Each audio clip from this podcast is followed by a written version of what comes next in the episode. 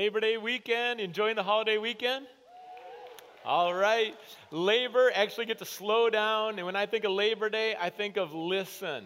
Before everything gets cranked up and full rhythm, and before we're going full sprint, let's slow down actually today, tomorrow, and just listen to God. God, what are your plans? What are your priorities? God, let's listen so that we'll be in step with the Spirit. Let's let God write the script. Let's trust God together. And as we enter in, let's stay united this fall. Uh, Labor Day, again, great chance to listen to God. Maybe grab pen and paper and just write some things down as you pray and as you listen. We are in a series right now, The Joy of Serving, and we're in the book of Titus. If you brought a Bible, you can turn there or find it on your phone. We're at the end of chapter one the joy of serving because there's so much joy in serving one another and using our gifts to glorify God together. And in this text right here, we're going to cover conversations that lead to growth. There are different conversations where we're listening, we're receiving, we're also sharing. And these conversations actually spur us on in our walk with God and we grow together. We want to be growing, not going sideways or backwards. We want to be growing together. And uh, God's word is powerful, it changes our lives. Let's go to the Lord in prayer. Father God, thank you for this time together that's so meaningful. God, there's so much purpose when we gather and worship you, when we dive into your word, and we thank you for the Holy Spirit. We thank you how you empower us. God, you give us what we need. You go before us this week, and Father, you make shifts inside of us that only you can make. You bring healing and restoration. God, only you can do it. We thank you for your touch. We thank you for your care. We thank you that we can truly trust your leadership, Jesus. And we take next steps together. We pray in Jesus' name. Amen. Titus was given a new role, and he was leading on this island of Crete. This is an island just off the coast in Greece, and there were many churches on this island. There was chaos on this island. There were five different distinct ethnic groups on this island. There were people who were doing whatever they want to do. There were people who were in the middle of legalism and self righteous religion, and it was all happening on the island. And that's where God led Titus so he would serve there and ultimately so that people would have healthy churches and walk in healthy relationships with God. That's the heart of this short letter from a mentor, Paul, to Titus, who's growing in his leadership and growing in his faith. Now, a lot of people talk about church growth, but I want to point out that you can have growth without health. There can be a lot of growth, but a lack of health. And so instead of focusing on growth, which can be a blessing, focus on health.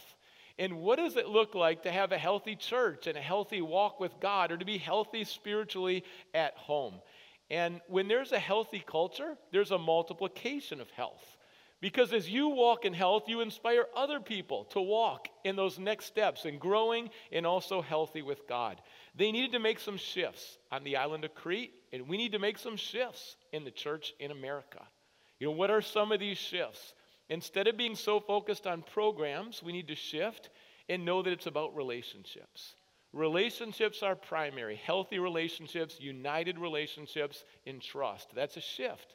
Instead of just focusing on our plans, and it's good to have plans, we need to make sure that they're prayerful. And we need to be praying because when people pray, God moves in power. You experience more of His presence when you pray. We need to make a shift, and instead of just listening to everything the world's saying, we need to shift and really trust the Word of God. And we need to break out of this compartmentalization of one building or one hour or one day into abiding with Jesus, where we live, work, learn, or play.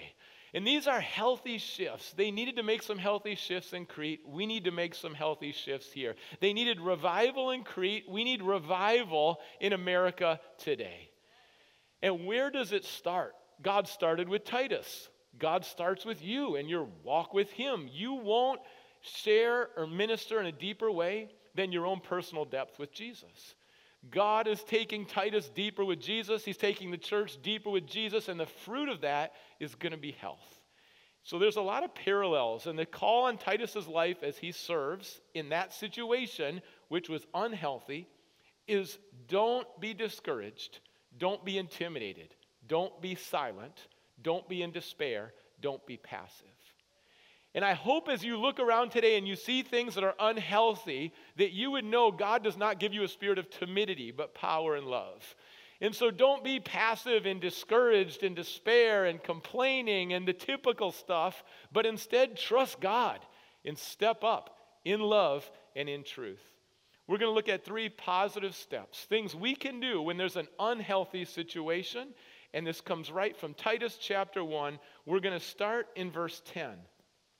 And the first step is to identify what's destructive. If they're going to have health in Crete, you've got to identify the reality of what's destructive. Titus 1, verse 10. For there are many rebellious people, mere talkers and deceivers, especially those of the circumcision group. They must be silenced because they are ruining whole households by teaching things that they ought not to teach, and that for the sake of dishonest gain. Even one of their own prophets has said, Cretans are always liars, evil brutes, and lazy gluttons. In verse 14, also, they pay no attention. Uh, this is the command to Jewish myths or to the commands of those who reject the truth. That's a breakdown of this situation. Well, what's going on in the island of Crete? Uh, here's a couple of terms and phrases, concepts that's important to understand. First of all, the people were rebellious, they were going against God, going against His word. I want to tell you, whenever you go against the word, you're also going against God. God and His Word, it's parallel tracks. If you think of a railroad track, they're always in alignment. So you can't say, I'm going to reject the Word, but I'm still with God. God and His Word are together, and they were rejecting the Word, they were rejecting God. And not only that, they were bold in their sin. Have you ever seen someone bold in their sin? Kind of proud about their sin, boasting about their sin, even glory in their shame. That was the situation in Crete. There was nothing subtle about it. Also, other people are deceivers. This word Crete turned into a verb. Why? Because going back to the sixth century before Christ, that's where Paul quotes this poet. It turned into a proverb, and it was an accurate description of what was happening in Crete. In verse 12, we see what's happening. They're evil brutes, right? They're lying, they're um, dishonest gain. I mean, all of this was happening to, to Crete, turned into a verb, to lie, to deceive. There was all kind of deception on the island. And uh, I'll say this there was also myths, mythical stories. Think about today. Are you aware of any conspiracy theories? Ever heard of one of those? Ever seen one of those online? You know what happens? Christians are just like all in on the next conspiracy theory. Let me tell you, if A and B are true, it doesn't mean C, D, and E are true. And these myths and conspiracy stories, they were based in the Old Testament. So they would start with an Old Testament truth, and then they would spin off and come up with all these ideas and just read that into the Bible and twist it and spin it in conspiracy. And everyone's like, oh, tell me more. I believe, I believe. Could we do this? Could we double down on what we know? Instead of just living in assumptions and speculations, and I'm not really sure, but this latest rumor says. And, and they had that challenge in Crete. It just sounded kind of enticing. It tickled the ears. The next conspiracy theory. Oh, let's go all in on that one. And whoever doesn't believe is not on fire for God. Really? Really? And, and so that was the situation at Crete. We can relate today. There were a lot of mere talkers. You ever been around someone that sounds so spiritual? They can quote Bible verses. They know the, the verse. They know where to find it. They've got four Bibles at home. They, you know, have the bumper stickers. They just talk all the time. But then when you're close to them and you're actually watching their lives, it's like, yeah, that doesn't really match the words. Mere talkers, big talkers in Crete. Talking so spiritual, but you know what? The actions didn't line up with the words. And what we see sometimes is there's this gap between someone's character and actually their competency. Someone could have incredible gifts, but their character isn't there. Or they have charisma, and you think, wow, but the character's not there. They've got great experiences, but the character's not there. And sometimes they get all the attention and the accolades, but there's a gap between the character. And when that gap exists, it's like a hollow lifestyle that looks good on the outside, but the character's missing. That was all over Crete. That was all over the island. And it's an easy trap to fall into. Sometimes, if you're a long term Christian, you know what to say. You know how to act when people are around. You know how to sound theological. You know how to pray impressive. But actually, there's another story on the inside. You say, well, how's the character? What about when no one's watching? What about at home? What about when the temptation is hot right there? How are we going to live? And the island and the churches were filled with people on the outside that were looking impressive, but the character was missing. That was part of the reality. They had to unpack that. There was a circumcision group. You say, well, what's a circumcision group? We don't really have circumcision groups in our culture today. This was a group that they were Jewish and now God is working and He loves the Gentiles, He loves Jews. In case you didn't know, God loves people from every nation, tribe, tongue, and ethnicity and he sees everyone as equal and he loves everyone. And some in the Jewish group are having a hard time with this because Gentiles, that's not who they really love. And what they did was try to impose, they said, well, if the Gentiles are actually going to be saved and follow Jesus, they need to get circumcised. And you know what else? They need to follow all the laws, and it'll be the laws that earn salvation. It was an early form of legalism. Maybe you grew up in a church where there's a lot of legalism. Well, the circumcision group, they didn't just show up in churches because they didn't have buildings like this, but they would go into homes. That's where the church met. And they would tell people, no, actually, you don't know Jesus. The only way you can know Jesus is if you get circumcised and you start keeping all these laws. And these new believers, impressionable, were like, oh, okay, maybe I'm not saved. Maybe I don't know Jesus. Maybe I need to do 10 more things to get saved. But salvation's always by grace alone, through faith alone. And it's not earned through behaviors and rituals and religious commands. That's not how you earn salvation. And those legalists mess people up. And then there were others who were over abstaining. And remember, you've got the legalism on one side in Crete, and on the other side, you've got licentiousness. I mean, you've got people doing whatever they want to do, bold in their sin, and then you've got the legalists. The legalists are going to say you actually need to over abstain. And that's my term, but something is from God and it's good, and the legalists show up and say, No, you can't have any of that. And actually, the Bible says, Thank God for it and enjoy it. It can happen in the realm of food, where the legalists would say, No, you can't enjoy that food. This, this, this, this, this, can't have it. You're less spiritual if you eat it. and, and the Bible actually says, No, you can enjoy it and thank God for it and eat it. Uh, here's another class one money. Uh, there's some people who think that if you're really spiritual, you won't have much money. That's not true. People twist the Bible verse. They say money is the root of all kinds of evil. It's wrong to have money. Actually, the Bible says it's the love of money that leads to all kinds of evil. Money's not evil, money's a blessing. You can follow Jesus and have money. You can use that money to help people and build the kingdom. It's not wrong to follow Jesus and be rich. Like, that's not wrong. And so the legalists try over abstain. What about priests? Sometimes in our culture, we say only certain people are priests. But let me tell you what the Bible says anyone who follows Jesus is a priest. This is the priesthood of all believers. And so, eh, for a few people to be priests, but then no one else is priests, actually, the job of a priest is to let everyone know that everyone's a priest and empower that. So, to, to think that there's this group, or even like, could pastors get married? Can priests get married? Well, the Bible um, gives that freedom. Some are called to singleness. That's wonderful. But you know, there's also freedom to get married. Peter was married. And so uh, sometimes marriage is looked upon as, oh, less spiritual. You're second rate if you're married. You gave in. No, actually, you just thank God and you enjoy that marriage. So there was all kinds of twisting. I hope you're getting the picture. Maybe you've unfortunately had to grow up with some of that twisting that didn't align with the Bible, but that was happening in Crete. And can you imagine what it was like for Titus to show up on this island, to see all of this chaos? And these were all just symptoms of people not abiding with Jesus. When all of us, when I stop abiding with Jesus, the Bible says it's the flesh that breaks out. And my attitude changes, my words change, my actions change, and they're just symptoms. It's a lack of fruit in my life from not abiding with Jesus. In Crete, they weren't abiding with Jesus.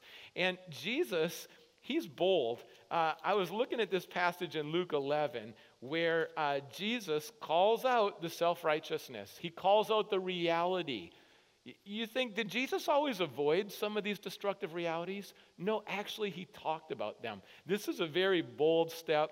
It was in Luke 11. It might surprise you what Jesus does. In verse 37, we read when Jesus had finished speaking. So Jesus was teaching, Jesus was speaking. Then a Pharisee invited Jesus over to eat with him. So he went and reclined at the table. But the Pharisee, noting that Jesus did not first wash before the meal, he was surprised because Pharisees had all these extra laws and rules that weren't in the Bible. And Jesus didn't follow all of them. So this self righteous man is thinking, Who is this Jesus? He's not spiritual. He doesn't do all our extra laws. Then the Lord said to him, Now then, you Pharisee, clean the outside of the cup of the dish. That's what you do. But inside, you're full of greed and wickedness. You foolish people. Did not the one who made the outside make the inside also? See what Jesus did? Invited over to be a guest, reclining, enjoying a meal, called out on legalism. Did Jesus say, Oh, my bad, let me go wash my hands? No, he didn't. He said, If we're going to talk about destruction here, let me just tell you what's going on. Pharisees, the outside of the cup looks so good, but the inside full of greed and selfishness and corruption. He called out the destructive religious leaders in a way that they can't deny. Why would he do that? Because it's an invitation in love, it's a rebuke, so that the inside of the cup would also match the outside of the cup. And that spiritual health. He was giving them an opportunity to step into spiritual health because they were settling for a whole bunch of spiritual front, but on the inside, a lack of integrity. And where does it all start? You know, we're seeing so many interesting things in our culture. And one of them that caught my attention this week in the news uh, goes back to Harvard. Harvard, you know, in the Boston area, is an academic institution, a college that has, you know, lots of respect. It's one of the top schools academically. And then spiritually, this is an interesting turn of events. Uh, going back to the history with Harvard, Harvard University was founded as Harvard College in 1636. It had a stated purpose for the college, and it was to train literate clergy. These were the mottos truth for Christ and truth in the church. All of this to the glory of Christ. Now, Harvard uh, just recently has hired an atheist as their chief chaplain. Harvard has a chaplain, and their chief chaplain is now an atheist. Again, I want to go back to the beginning of the school. In order to graduate from Harvard, the student had to be able to logically explain the Holy Scriptures, both Old and New Testaments, and also be blameless in life and character. Healthy inside the cup, healthy outside the cup. Beginning of Harvard. Every student be plainly instructed, earnestly pressed to consider well the main end of his life and studies is to know God in Jesus Christ, because this is eternal life. Harvard was founded as a school so that students could know Jesus and experience eternal life and walk with him. Everyone shall so exercise himself in reading the scriptures twice a day. That's so foreign for us. Like, what? Harvard's saying you need to read the Bible twice a day and grow spiritually. Again, for us, it's like that was the beginning. There are a lot of eye opening documents about the beginning of our country, not just Harvard, and the focus on God and the focus on Jesus. Well, what's just happened? Uh, according to the New York Post, uh, the spiritual leader of Harvard now doesn't need a higher power. Chaplain is saying, we don't need God. He's an atheist. Uh, the chaplain explained to the New York Times there's a rising group of people who no longer identify with any religious tradition. We don't look to a God for answers, we are each other's answers. So the teaching is you don't need to look to God for wisdom or truth. Like you just look inside and you listen to your friends and you're going to get it. That's where the answer lies. And he has a bestseller, Good Without God. Like that's the whole motto is let's just be good without God. Let's do it all on our own strength. We're self-sufficient. Michael Brown says the irony here is that a chaplain by definition means to be a religious leader, not simply a department head or administrator. And so now an atheist is the chief university chaplain.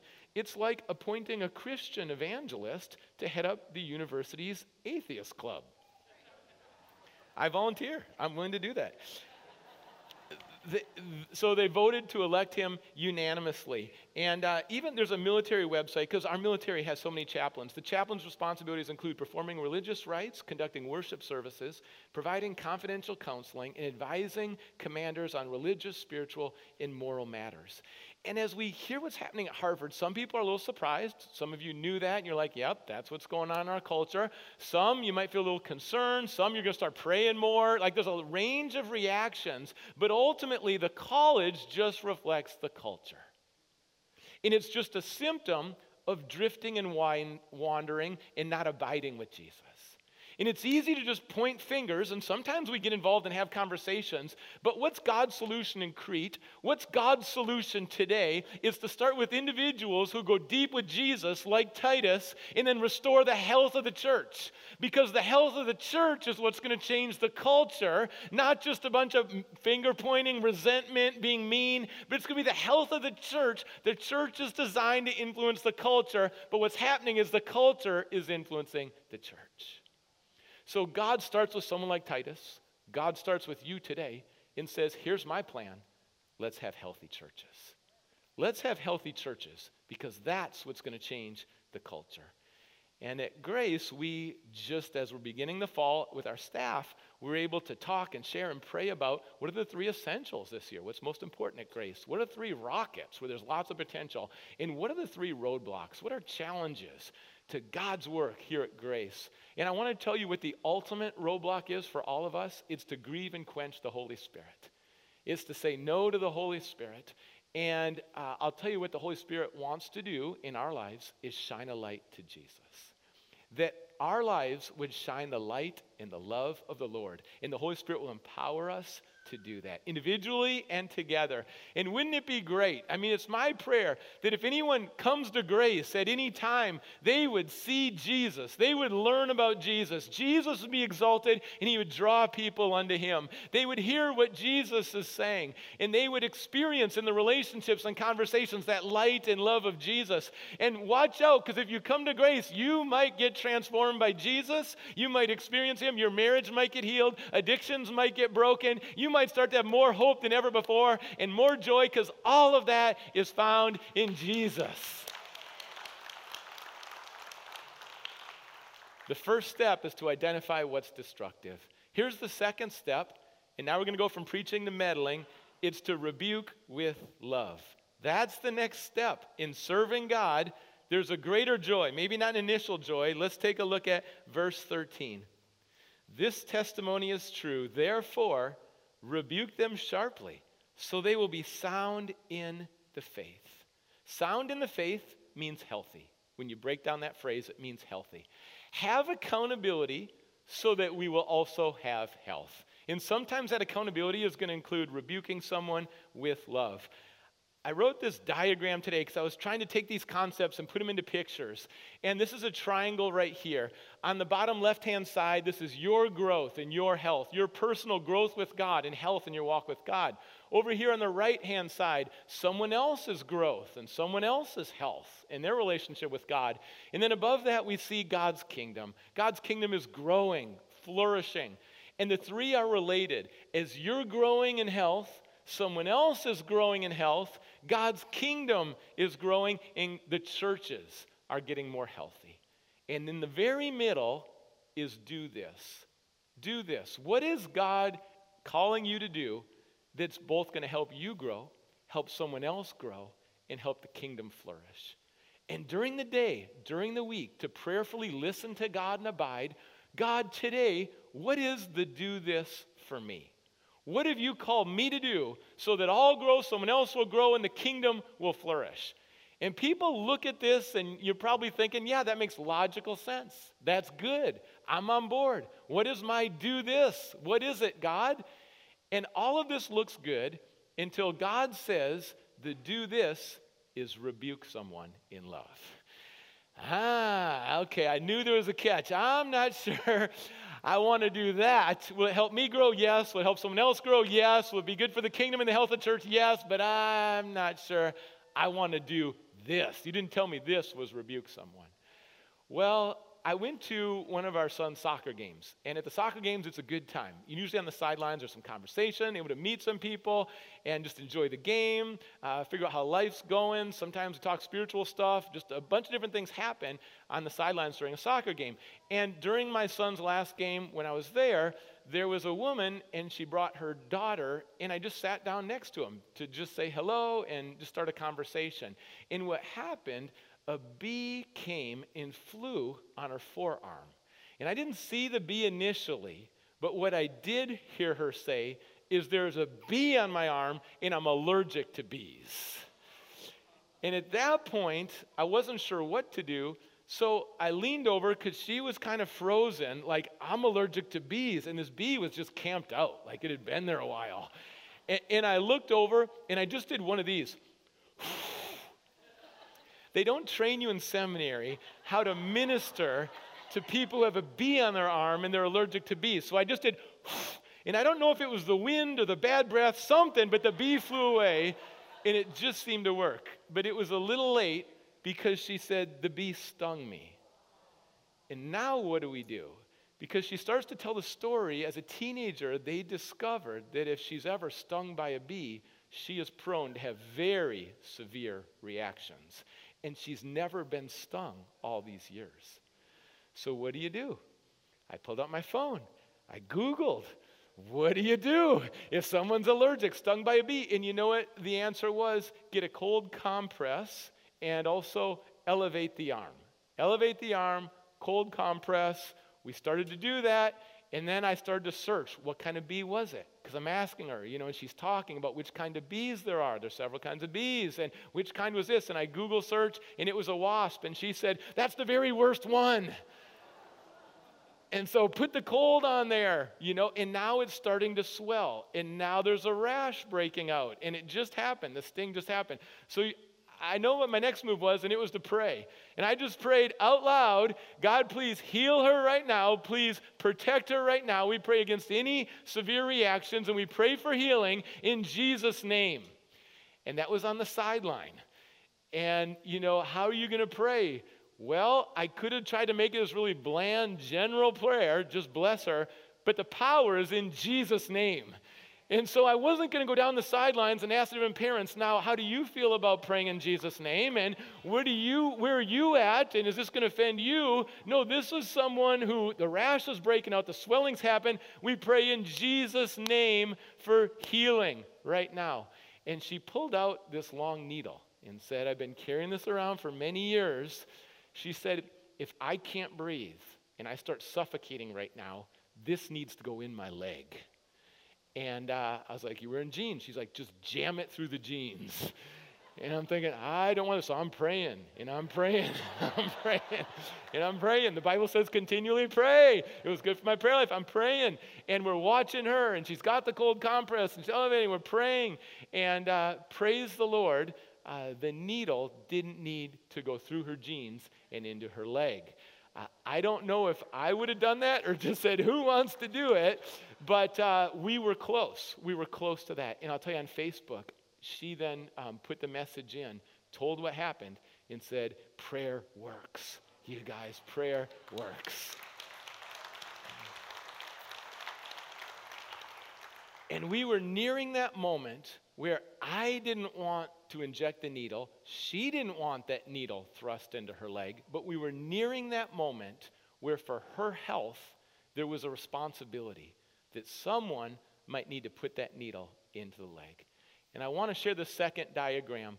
And as we're following God and serving God, here's two questions. The first on the left hand side do I want to do this? There's some things that God is going to lead you to do, and you're like, yes, I want to do that. That brings me great joy. There's other things that God is going to call you to do where you feel like, no, I really don't. God, I'm not sure you got the right person. Could you find somebody else? I don't want to do it. I don't want to. I know it says it in the Bible a hundred times, but I don't want to do it. And the wrestling begins. Now, if we want to do something, we'll often do it, whether the other person wants us to do it or doesn't want us to do it. Those are the two environments. We'll probably do it if we really want to do it. And then sometimes we don't want to do it, but you know, the other person really wants it. So sometimes we'll just say yes because we're well intentioned, we're trying to be nice, Or sometimes we just give in to peer pressure, or we're trying to please people in an unhealthy way, but sometimes we'll do it. But where Titus is in this passage, in this verse right here, and when we're talking about rebuking someone with love, what we're talking about is the quadrant where we don't want to necessarily do it that much, and we're looking around at what the other person said, how they're living, they're stubborn in sin, they've been doing it for a long time. I'm reading the nonverbals, they don't want to hear a rebuke either. Have you ever been in that situation? You don't really want to say anything. You're pretty sure the other person doesn't want you to say anything, but God's saying you need to say something. You need to have a conversation. You need to have some honesty here. And in that situation right there, in that quadrant, will we be faithful to God? Will we be faithful to God? Because if we're not going to be faithful to God, this will be the result. There'll be a lack of integrity in the church, and there will be much both immorality and immaturity in the church. If we're not faithful in this quadrant, we will stop growing. There'll be a ceiling. In churches, there'll be a lack of integrity even with leadership, with pastors. There'll be immorality running about, and there'll be so much immaturity. And this area right here, this quadrant, I'll just give you two examples. One is rebuking, one is accountability and deep, honest conversations. We've got this phrase in our culture you do you. You do you. And I'll tell you, there's half of it that's really positive. You do you means like, be all that God's designed you to be. Use your gifts, do it your style, have freedom in the Lord. That's positive. But you do you that's not positive is, yeah, you go ahead and sin, be destructive. I'm just going to stand back because you do you, I'll do me, I'll do my sin, you do your sin. Nobody talk about it. We'll just keep it going in the church for a long time. Everyone keep it quiet. You do you, I'll do me. And that's not biblical.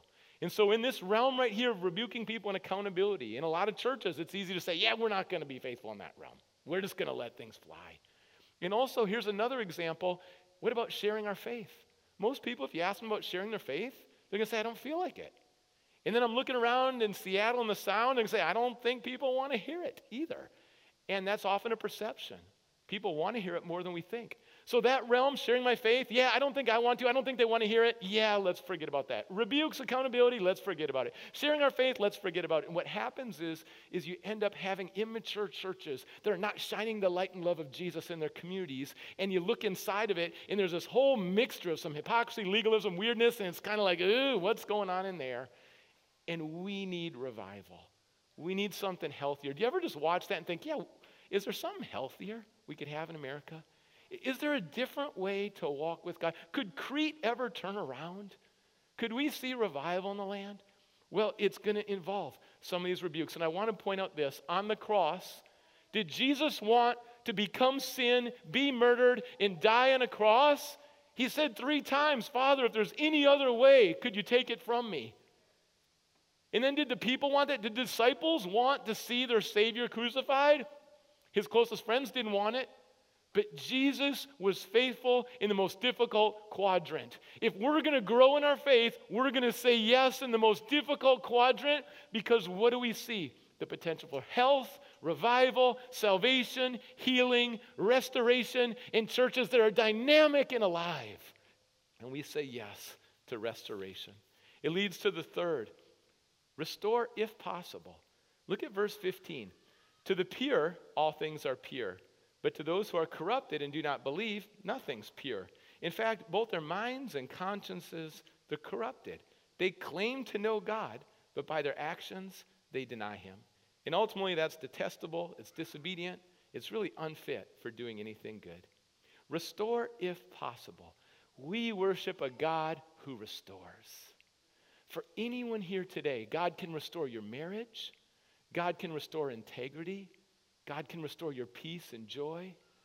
God can restore respect. Ultimately, God restores people. That's who we worship the God who restores people on the island of Crete and the God who restores people in the sound today. If you look around at what's happening spiritually, what you kind of observe is that the hot are getting hotter, and a lot of times the cold are getting colder spiritually right now. The hot are getting hotter. Those who are pure are getting more of a passion for purity. And those who are rejecting purity, they're getting bolder in their sin. The hot are getting hotter, the cold are getting colder. And what needs to happen? Sometimes You can't restore someone. Sometimes they're saying, I'm not changing my sin. Sometimes people need to leave the church because a lot of destruction is happening as church discipline. That's in Corinthians. That's not the ideal, but that's a reality. You restore as much as possible. You could love someone in your family, forgive them, care for them, and they could still be cruel to you, and you can only be so close. You got to have a boundary because they're going to bring toxic destruction and even hurt you physically or abuse you, and you need a boundary there. So, restoration. Don't hear me say that if you're just humble and you rebuke someone with love, there's going to be this incredible restoration. No, be faithful and then trust God with the results. And people are going to make their own decisions. But these difficult conversations, it's humility and honesty. That's the combination humility and honesty, and really new habits to rebuke with love. Uh, have you started any new habits in your life recently? You know, fall, there's a lot of new habits that start. Uh, for me, one that I started not too long ago was with my calves because I play soccer, and my calves the last couple years have just been taking more of a toll. I didn't used to have that when I was younger, but now it's like I'll miss a week, I'll miss two weeks, my calves. So I called my friend who used to play with me and uh, played soccer on the same teams. He's a doctor now, and he said, This is what you need to do. He said, Lean over the back of a stair, and then um, I won't do it here, risk anything. But um, on, on one leg, do that calf raise, you're leaning over the stair 20 times, and you turn and do the other. And I started that habit. Now I'm constantly doing that. Looks a little goofy at home, but I'm, I'm doing that all the time on the stairs. And I'll tell you what, I'm not getting the injuries in my calves anymore, and that habit is strengthening and protecting. And that's a physical habit, you know, as adjustments as you get older.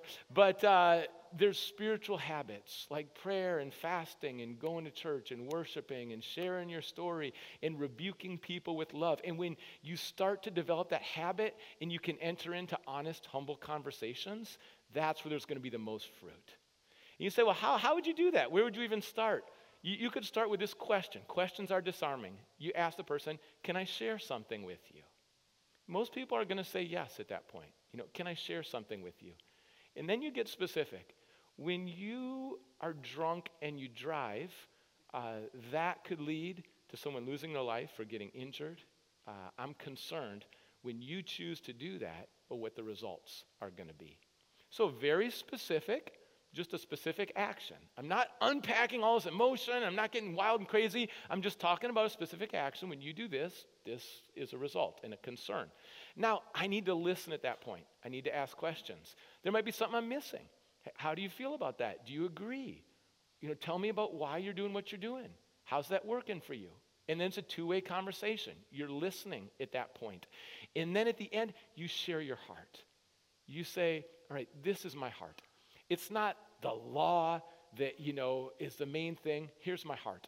I love you and I care about you and I just want the best for you. And, and I just want to, um, you know, if I could play any role in protecting, that, that's my heart. That's my heart. Do, do, you see that process right there? So it's honest, it's humble, you walk through things, and it's part of healthy two way communication. What happens in the church sometimes is that picture honesty one being shallow, 10 being most honest. Sometimes in the church, we just live in this two or three on the honesty scale. And we think that's the spiritual thing. Just be nice, be shallow, be kind, never address anything. Just, how are you? Great day, super day. Me too. Awesome. That too? Great. I love that too. Great. Wonderful. Small talk. We're doing great. And we sit at a two or three. And then you know what happens? I spend some time with people who don't follow Jesus. And you know what? All of a sudden, I'm hearing comments of honesty. It's like six, seven. And sometimes it's like, ooh, we might want to clean up that language. But you know what I really appreciate?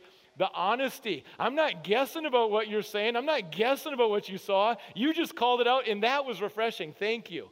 Whereas Christians will sometimes sit there in two and three land, nicey, but inside, ooh, there's other things brewing. And then finally they'll get online and they'll get nine and 10 honest and nasty and negative. And it's like, could we do something besides just shallow twos and threes and then jump online and get negative and nasty at nine and 10? Like, could we learn how to just have two way, positive, humble, honest conversations that really bring health and life change? Amen? That's the health for the church in Crete. That's the health that's described here. It's summarized in Galatians chapter 6, verse 1. Brothers, if someone's caught in a sin, you who are spiritual, it just means if you're walking with God, restore them gently. Watch yourself so you don't start doing the same sin they're doing. Carry each other's burdens. In this way, you're going to fulfill. That's the law of Christ. This is what Jesus wants. If you really think you're something, uh, don't deceive yourself. So don't be puffed up with a big head. Instead, test your own actions. Make sure that you know you're walking and stop comparing to other people. Each one carries his own load. So humbly walk with God. Look out, care, restore other people. This is God's design. And Titus, you're going to step in to a hot mess in the island of Crete. You know what? You might step in, you might already are in a couple in your family or at work, into a couple situations, it's a hot mess. And, and what are you going to do? Titus, you can't wait because it's not going to fix itself. We're not just going to wake up the next day and Titus is going to go, whoo, all the churches are healthy in Crete. This is wonderful. We're not just going to wake up next week and go, wow, all the churches in America just got healthy. This is wonderful. It just happened. No, you start where you are, you do what you can, you listen to God, and start with the church where God's placed you. And then how are you're going to live. Don't wait for other people, be part of the solution. You know what's beautiful is when someone says, I want to confess. Sometimes we'll have it in our house with one of our kids, just as I need to tell you something. I've been doing this. And whenever someone comes to God with that, God never despises the humble or contrite in heart. Today, you might want to come before God and say, You know, I haven't been treating my spouse quite right. God, my purity hasn't been there. God, I've been selfish. Jesus, I've been too silent about you. You know, I'm not really using my gifts for you, God. Whatever that is, that God is saying, do this, and, and you've been making excuses or rationalizing or you know playing games with it, you come to God today and you receive his grace. God restores. God builds you up. You, you don't have to hide anything. There's integrity, there's health. And you're living in the light. You're walking in the light, and the light of God shines through his churches across the sound. That's the revival for the island. That's the revival for us. Uh, let me ask you, what is your do this today? And even if you don't initially want to, will you say yes to the Lord? Uh, I'm so encouraged what God's doing at Grace Community Church right now. All the glory to Jesus. And, you know, in churches, sometimes people look at numbers, and numbers can be encouraging, and that's fine. But for me, it's stories, and it's life change, and it's what God's doing in people's lives. And the stories I'm hearing, there's so many every week. And I'll say some are in worship and arts, some are in Grace Kids, some are in middle school, some are in high school, some are in our care ministry, some are international students, some are media ministry, some are local outreach and meeting needs, some are young at heart. It's just this great mixture right now where God is doing something special. And it feels like we're on the cusp of something very special. And so I ask you um, today to just say, what's the next step? That God is leading you to take? What's the next step? And uh, there's so many, um, you know, I, I wrote these seven things down. Instead of rebuking people, sometimes we just sit back and think, yeah, I'm better than that person who's in sin. Sometimes we have resentment towards the person involved in sin. Sometimes we just enable the sin to continue. Sometimes we just try to ignore it, like, eh, maybe it's not there. No, it's there. Sometimes we fall into the same stuff. Sometimes we talk behind people's back. It's even like, oh, pray for this person because they just sinned A, B, C, and D. It's like, that's gossip. That's not a prayer request. Sometimes we rationalize an excuse. Instead of all those common practices, what if we just said, God, what does health look like in my life? And what's the next step with you? And we took those steps. Here's five steps as examples and I thought the easiest way to do this would just be text our church phone number, 253 833 5660. People online, they can't come forward. You know, we could have a coming forward, but we're just going to stay in our seats. And I want to encourage you today if God's leading you to follow Jesus for the first time, we're seeing a lot of people put their trust in Jesus for the first time. It's by grace through faith in Christ. You just text the word follow. We have many people who have been getting baptized. If you're ready to be baptized in water, just text baptism, church phone. You want a church home. You've been coming to Grace for a while, but you're not really connected. This isn't really your church home yet. You're just still kind of hopping around. You say, I need a church home. You just text membership. You want to get connected because it's no fun being isolated. And we got life groups. You just text the word group. We'll get you connected in a group. And if you think, you know, I want to serve, I don't even know where to start, but I, I want to start using my gifts. I want to build up this group of people right here, build up this community. You text the word serve. Your next step might not be one of those five. If it's one of those five, you just text that word, and our team's going to follow up, walk with you to see what the next step is for you and help you grow in your faith. But it could be something else. Could be again, at home. It could be overseas, could be a specific person. Let's just listen to the Lord right now.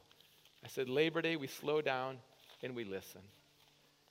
God, what is the next step? We're not here to point fingers. We want to step out of guilt and shame. We thank you for your mercy and grace.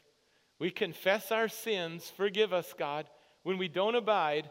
The things we say, how we treat people, the culture we, we bring. God, change our hearts, change our minds, change our habits today. We want to walk in health and vitality, God. And show us what that next step is. Lead us and empower us through the Holy Spirit. We do need you, God. We do need you, Jesus. We are not self sufficient. We believe you. We believe you do miracles.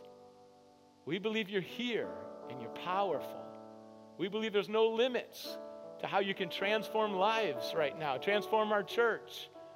God, we look to you together this fall. Come and move in power for your glory. Jesus, we want people to see you and know you. We want to serve you faithfully. Stir these desires in our hearts, God. Unite us together. In Jesus' name, amen. Yo, subscribe to YouTube channel. subscribe to this channel.